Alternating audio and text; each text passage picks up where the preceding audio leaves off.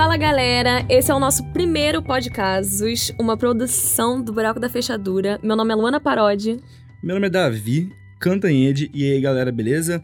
É nosso primeiríssimo podcast, né? Tá começando aqui com uma proposta de trazer casos que tiveram uma enorme cobertura jornalística, né? Casos que foram investigados por anos, casos curiosos sobre. Polêmicos. Né? Polêmicos sobre assassinatos, sobre sequestros, que inclusive é o assunto de hoje um, que foi um caso de um sequestro da Natasha Campos. Que, Talvez o maior sequestro que existe no mundo. Só não mais icônico não do que... Não posso afirmar. Só não posso afirmar o mais icônico, porque não é mais icônico do que o sequestro da Patrícia Bravanel. Joga lá no YouTube depois. Eu só fiquei presa confiaram em mim e tiraram. Gente, é o maior sequestro da história brasileira. Eu falei em todos os ensaios pra ele não falar sobre esse caso, mas ele insiste. Gente, não tem como. É simplesmente icônico. Depois joga lá e pesquisem ele falou: hoje você vai embora. Não importa se você pagar o resgate ou não, hoje você vai embora. Porque ele. ele na minha. Eu, eu tava com a Bíblia lá e ele escreveu assim: você é a melhor pessoa do mundo. Mas agora, voltando pro assunto sério, vamos começar falando do caso da Natasha Campus. É difícil falar esse nome, é complicado. Natasha Campus. É tipo a Sasha fez no show da sala. da Natasha Campos, que foi um sequestro, né? Que durou aí por volta de oito uns anos. oito anos. Na verdade, mais de oito anos, que foram 3.096 dias. Aí você faz as contas aí da calculadora aí de casa. É, porque a gente... é difícil Mas aqui. foram seis anos. Seis... Oito anos? Oito Brasil! anos, oito. Foram oito anos. Conta pra gente, Luana, como é que começa a história da Natasha? Então, a Natasha ela nasceu em 17 de fevereiro de 1988 em Viena, que fica na Áustria, para quem não sabe. Filha de. Aí, gente, me desculpem pelos É, nomes, eu vou o tentar o meu É máximo. difícil de falar. São nomes que. né? Então, Ludwig Koch e Brigitta Cerning, que ela que foi nascida com o nome Campos, que daí que veio o sobrenome da Natasha. A Natasha vivia em um lar um pouco complicado, ela tinha uma relação não muito boa com os pais. Ela até lançou um livro depois de tudo, né? Depois que ela conseguiu fugir lá do cativeiro, em que ela fala sobre a relação complicada que ela tinha com a mãe dela. Que isso vai ser um ponto importante para a história no futuro. O Ludwig e a Brigitta, eles eram separados. Então, para quem tem, quem é filho de pais separados sabe como é complicado, né? É, essa relação muitas das vezes.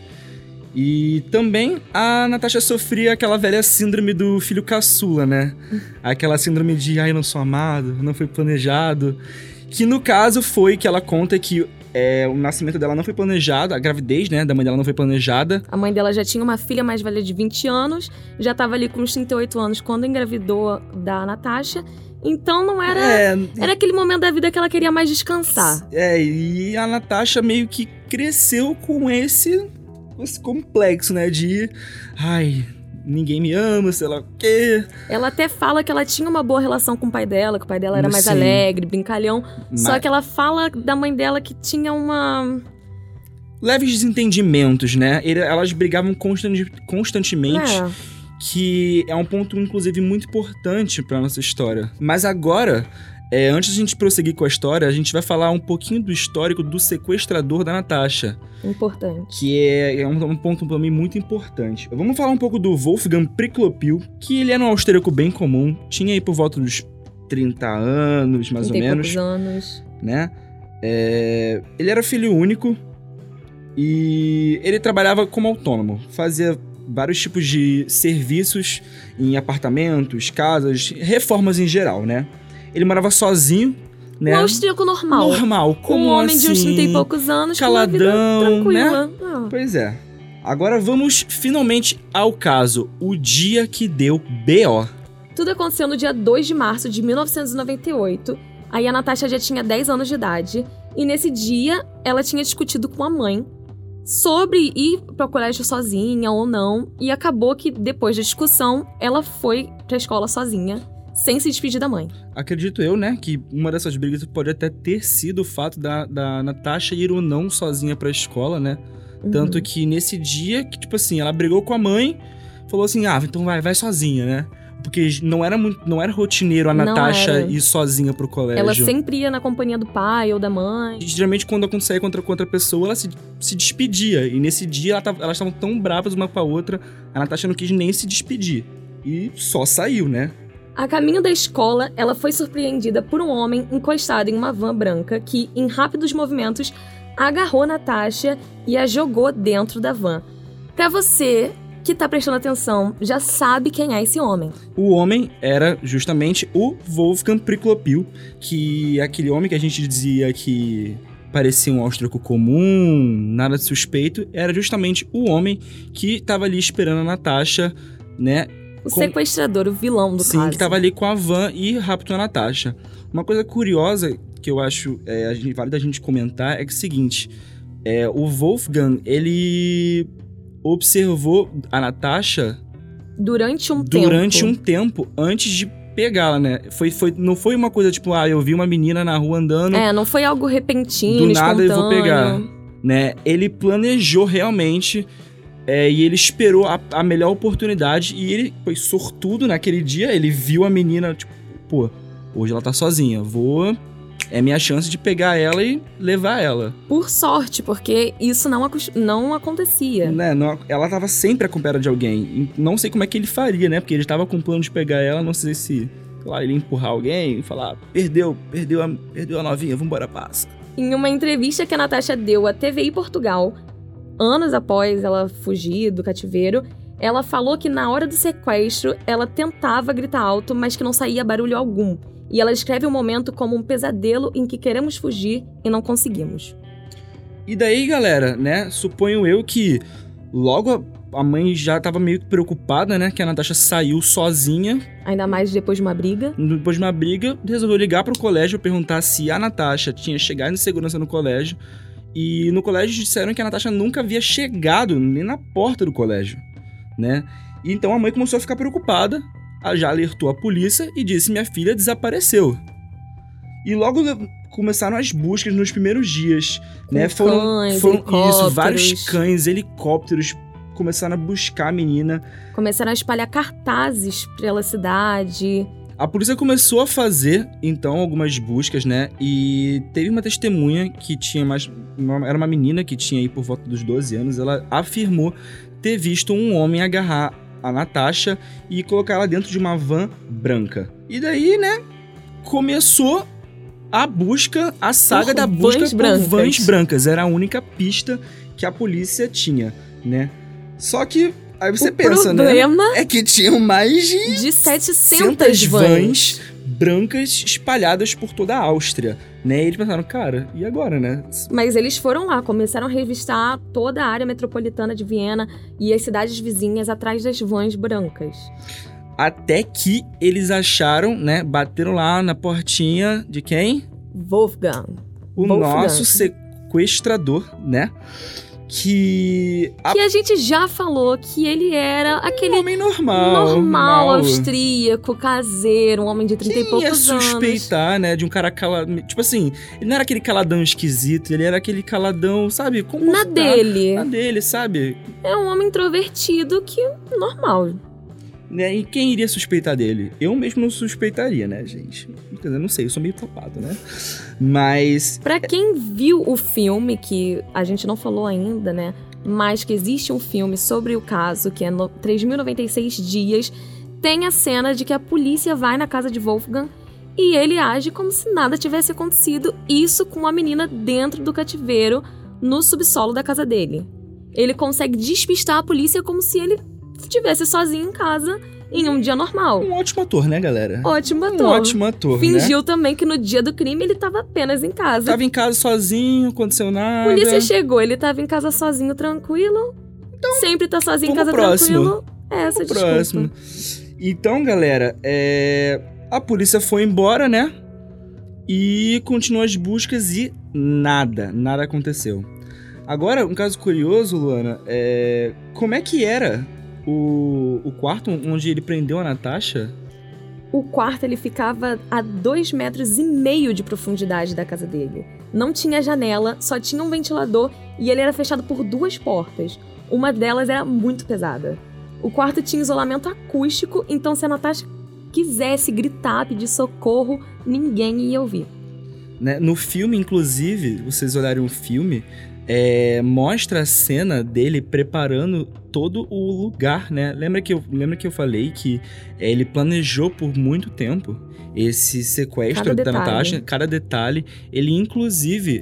Ele, desenhou, arquitetou tudo. ele arquitetou todo o local Inclusive, pra ele poder aprisionar a fez menina. o local, né? É, ele, porque é o seguinte, a casa dele foi construída logo após a Segunda Guerra e tinha logo abaixo da casa, né, é, um lugar pra se proteger de bombas. E ele chegou, pegou aquele ambiente ali e ele adaptou todinho pra que ele pudesse deixar a menina ali o tempo necessário que ele quisesse.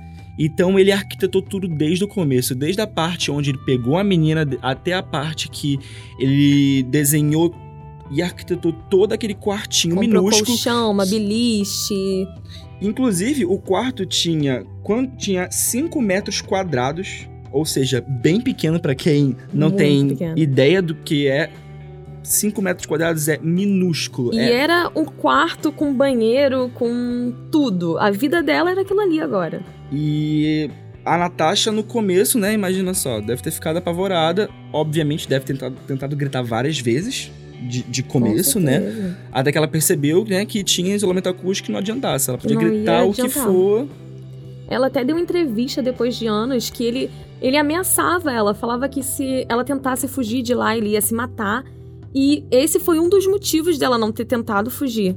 Porque ela ficava sempre pensando na morte dele. E agora vamos pro ponto do caso onde é o seguinte, já haviam passado aproximadamente seis meses, até que com o tempo o Wolfgang começou a estabelecer uma relação, Começou a confiar um pouco começou a nela. confiar um pouco nela. Ela seguia muitas regras, vamos, vamos- pode-se dizer. Ela, né? ela teve uma, uma postura muito boa né? De a sobrevivência, né? Ela sobrevivência. pensou em.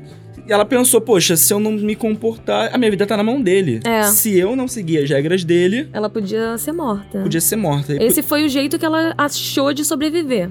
Então, a Natasha, depois de um tempo que o Wolfgang começou a confiar mais nela, ele começou a deixar ela ter passe alguns passeios curtos pela casa, pelo jardim. Ele começou a trazer alguns livros pra ela, pra ela poder ler, Uma jornais. televisão, É, uma lousa. pra ela poder se entreter, porque. Porque isso- era só ela por ela. era só ali. ela por ela e ali. E isso tudo dado, né? Essa confiança que ele conseguiu estabelecer com ela. De várias fontes de onde a gente tirou. Relatos de que ele De deixava relatos. ela andar no jardim. Sim. E até permitiu que ela nadasse na piscina de uns vizinhos. Anos depois, lógico. E, claro, ela sempre quieta, sem dar nenhum alerta de que ela tava ali. Tinha sido sequestrada. Ninguém Todos suspeitava de nada. os dois achavam que eles eram um casal. Achavam que ela era apenas a namorada dele. Ninguém imaginava a história por trás de tudo isso. Falando um pouco sobre essa questão da, da Natasha querer sobreviver, né? Tem, uma, te- tem algumas teorias que dizem que logo na primeira noite ela já tinha pensado: é, cara, preciso me comportar, minha, minha vida tá nas mãos dele. Então, logo no primeiro dia, ela chegou pra ele e disse: Você pode ler uma história pra, pra eu poder dormir? E ele fez na maior boa vontade. Acredito que foi a partir dali, né, Que eles começaram... que criaram até essa relação, porque ele fez de tão bom grado, sabe, pra ela, leu a história, inclusive deu até um beijo na testa dela, dizem esses relatos, essas teorias, que foi aí que ele começou a despertar essa, né, essa questão da confiança que ele tinha nela. Tem boatos também de que ela, quando ela tinha mais ou menos uns 17 anos, ele a levou pra esquiar. E sempre com cuidado, né, pra ela não escapar. E isso é até uma cena do filme pra quem viu. Pra quem não viu, veja um filme que é bem interessante. E também teve a autorização dela. Isso é muito importante também. Esse ponto de- do filme ter a autorização dela é muito importante. Porque logo após dela sair, muitos jornalistas, a imprensa, todo mundo Invent- queria muito saber do relacionamento Aham. deles dois. Então surgiram várias teorias, várias histórias diferentes. Querendo saber se ele abusou dela, se tinha alguma relação sexual entre eles dois. Porque, mal ou bem, ele era um sequestrador. E ela é uma jovem, né? Uma criança quando ela foi é, sequestrada. É, Natasha nunca confirmou nada. Mas pra quem viu o filme ou pra quem vai ver o filme, Vocês vão notar, né? vão ver que tem cenas que dá a A entender. entender. E Uhum. na verdade, tem cenas até um pouco não tão explícitas, mas que dá pra ver que, ah, rola alguma que coisa rolava ali. alguma coisa. A gente não pode confirmar aconteceu isso ou aquilo. Que a Natasha nunca quis falar É, sobre isso. Ela nunca quis dizer, então ela deixou bem implícito essa questão.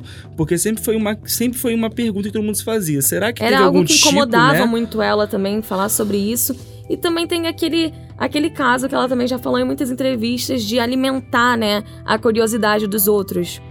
Sim, é, a Natasha também, ela dizia que não havia necessidade das pessoas saberem se havia, se houve ou não algum tipo de abuso. Não e era um ficar assunto por dentro desses é, detalhes. desses detalhes, porque as pessoas iriam querer saber detalhes, Sim. né? E eu acho que é um assunto que seria totalmente desconfortável pra ela. Com certeza seria desconfortável pra ela, não tem Até dúvida. porque oito anos Oito mantido em anos, né? cativeiro. Então esses foram alguns detalhes que ela preferiu não deixar explícito. Mas tem toda essa questão dela ter autorizado a publicação do filme. Vamos finalmente então à parte em que Natasha conseguiu escapar do seu sequestrador. Né? Não foi nada muito elaborado, ela não fez nenhum plano de fuga.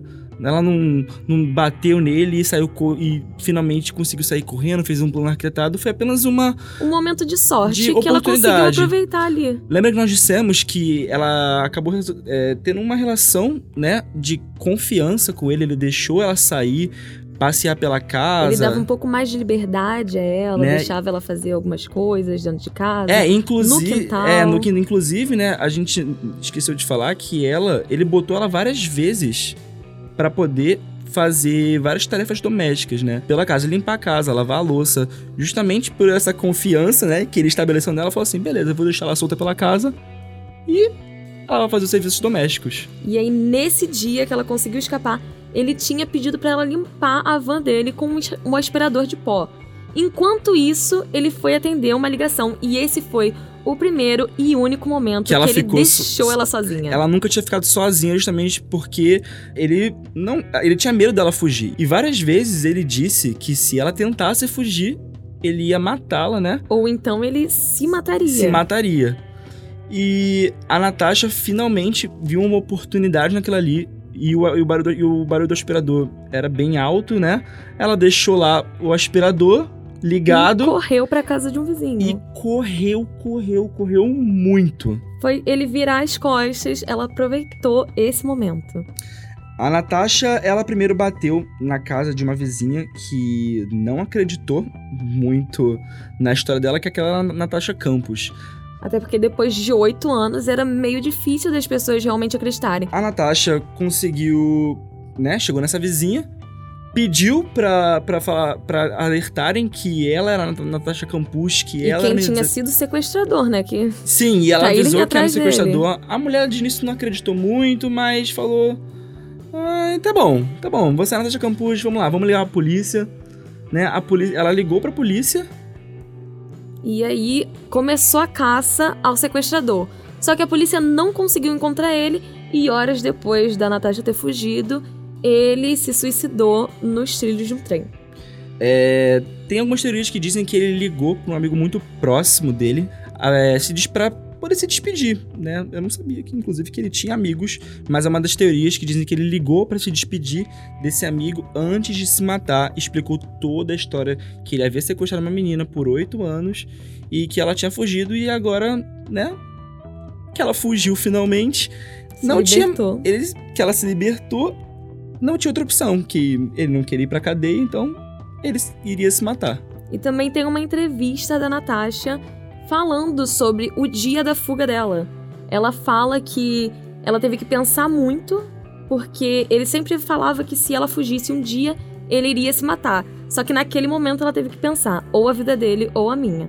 E aí ela preferiu a dela, e foi aí que ela tomou coragem. E pouco tempo após ela conseguir fugir disso tudo, a mãe dela escreveu um livro Na época, a Natasha até ficou meio irritada com a mãe dela, falando que a mãe dela não tinha Não que ter tinha- escrito o livro, nada. Que quem tinha que ter escrito era ela, porque, Porque ela, era que viveu, vítima, ela que né? tinha que contar a história, porque ela sabia cada detalhe, né? Afinal, ela Que foi... passou por isso tudo. Ninguém melhor do que ela. Tudo bem, né? É- É plausível o motivo de raiva dela, né? Não vamos Sim. culpar a menina. Até porque ela já não tinha uma boa relação, com a mãe dela. sim. E aí, anos depois, em 2010, a Natasha lançou o livro dela, 3.096 Dias, que originou o filme. Há alguns relatos que dizem que a Natasha apanhava 200 vezes por semana do seu sequestrador.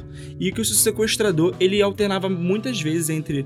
é, entre um rapaz calmo, manso e um cara extremamente agressivo. Ela falou que não entendia muito bem como funcionava esse humor dele, né? Era extremamente aleatório. Que nesses picos de raiva que ele tinha, ela apanhava em torno de 200 vezes por semana. Há também uma cena do filme em que a Natasha pergunta ao sequestrador por que ela foi escolhida. E a resposta dele foi porque. por causa do sorriso dela. É romântico, né? Lindo, maravilhoso. Porque Ele até mostra no filme uma cena de que ele entra na creche e vê ela a so- Natasha de longe. Viu o sorriso da menina e. E aí ele decidiu sequestrar. Não dá pra entender. Mas a gente não tá aqui pra tentar entender o sequestrador é. também. Em alguma das entrevistas, né? Muito jornalista, a mídia várias vezes perguntou se a morte do Wolfgang tinha causado algum impacto emocional na Natasha. A Natasha dizia várias vezes que lamentava muito a morte dele. E muitas pe- pessoas começaram a criar teorias de que ela tinha uma síndrome de Estocolmo, que pra quem não sabe é quando a pessoa se apaixona pelo seu sequestrador Tem sentimentos. né, tem sentimentos pelo seu sequestrador. E ela dizia que não, eu não tenho síndrome de Estocolmo. Só que foi uma pessoa que, com o passar do tempo, eu fui entendendo, né? E eu percebi que ele era uma pessoa doente. Ele era uma pessoa doente. A Natasha dizia várias vezes que ele tinha uma doença mental que fez ele sequestrá-la, né? As pessoas e a, e a mídia não entendiam esse relacionamento da Natasha com o sequestrador. Porque quando a gente tem a ideia de um sequestro, Quest, a gente a acha gente que é imagina violento, só né? raiva. Únicos sentimentos, né? Raiva. E Mas a ela Natasha, ficou- ela tinha uma. Ela conseguia compreender um lado dele, assim. Pode-se dizer Sim, desse jeito. Até porque ela ficou oito anos, né? Ela não, não foi um ano. Foram oito anos. Ela cresceu com ele, né? Isso que também impedia um pouco dela contar alguns detalhes mais, mais íntimos de tudo que Né? aconteceu lá dentro, porque é, irrita- é, deixava a Natasha muito irritada. É tudo da, da mídia que a mídia inventava, falavam sobre eles dois. Até porque é um assunto muito sensível, né? É, oito anos. Sim, oito anos. E... Foi a, a infância, a adolescência, Ah, nem dá pra lembrar, de todo- nem dá pra lembrar de todos os detalhes. Foram oito anos. Tu lembra que tu comeu ontem? Não lembro. Né? Não tem como, não dá pra lembrar de todos os detalhes. E a mídia ficava instigando isso e até inventando teorias. Daí que surgiu essa teoria da síndrome de Estocolmo, né? Que eles enfatizaram várias vezes que ela possuía e ela desmentiu várias vezes, dizendo que era apenas, né? É um, um sentimento de aperto, porque ela conviveu tantos anos com ele e ele agora tinha se matado. Não era exatamente uma. é, como eu posso dizer? Não era uma tristeza profunda, um luto, mas era exatamente mais uma. Era só pena. Uma pena, né? Ela, ela deu entrevistas falando que ela sentia pena dele, mas todas, todas as vezes que ela falava dos sentimentos dela em relação a ele, as pessoas não entendiam. A, a Natasha, depois que ela lançou o seu livro, parte do dinheiro arrecadado, né? Que foi por volta de uns 25 mil euros, foi doado a uma mulher chamada Elizabeth Fritzl, que durante muitos anos viveu como prisioneira do seu próprio pai. Né, que foi um outro caso, Natasha decidiu fazer essa boa ação e doar esse dinheiro, boa parte desse dinheiro, para essa Elizabeth Fritzl. Natasha também teve um programa de televisão de entrevistas que se chamava Natasha Campus Trifle. Trifle. Trifle, tá é, acho que é, tá- certo. deve estar certo. É um nome, um nome sofisticado, né? A Natasha dizia, né, que agora estava na hora dela fazer o próprio jornalismo dela. Nesse programa, ela fazia entrevistas, né, com histórias impactantes e muito marcantes e até bem emocionantes. Agora temos pontos importantes a falar aqui. Que, ao falar sobre o tempo em que ela foi prisioneira, Natasha afirma que, apesar de muito difícil, hoje ela vive como quer e tenta não pensar que perdeu a sua infância. Ela tá tentando deixar pra trás essa parte da vida dela e seguir em frente, que é o mais importante pra ela agora, né? Inclusive, é, uns dizem que foi dada, outros dizem que foi comprada pela própria Natasha. A casa que ficava em cima, né? Do, do lugar onde ela foi mantida, A né? casa do Wolfgang. A, a casa do Wolfgang foi comprada, ou dada, como outros dizem, a ela. E ela simplesmente, né, passa lá de vez em quando pra limpar a Limpar a casa, casa. manter a casa. Bem, né? É, é, eu não tô aqui pra poder discutir o porquê, os porquês dela, né? Mas ela deve ter as razões dela, né? Natasha, ela não queria vender a casa com medo de criarem uma casa de horrores com a história dela naquele espaço ali. Então ela É. prefere manter a casa. Que é o que já fizeram até com o caso da, daquela boneca que fica no vidro, Annabelle, né? Da Annabelle? da Annabelle, né? Inclusive, é até entendível, né? Esse medo dela, porque É imagina uma história só. dela, né? É uma história dela. Não é. queria que virasse um- uma história de terror pra depois virar um filme que a mídia iria colocar como um filme de terror. Meu Deus. E vocês sabem, já a mídia Até já porque ela inventava sabe coisas, né? do peso, né? Da curiosidade das pessoas. Sim, Se a casa não sim. fosse dela, todo mundo iria querer visitar pra saber como que é, imaginar a vida que ela teve ali dentro. Então talvez tenha sido a melhor opção mesmo ali pra ela.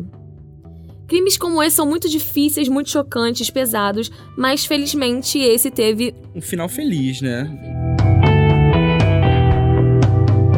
Esse foi o nosso primeiro podcast. A gente espera que você tenha gostado e. Que você tenha chegado até aqui, pelo amor. Pelo amor de Deus, gente. Gente, não custa nada ouvir um podcast. Pode ouvir lavando louça. Pode ouvir a caminho da faculdade, do trabalho, do estágio, da escola. Gente, Pode eu- ouvir no meio da balada quando a música estiver chata.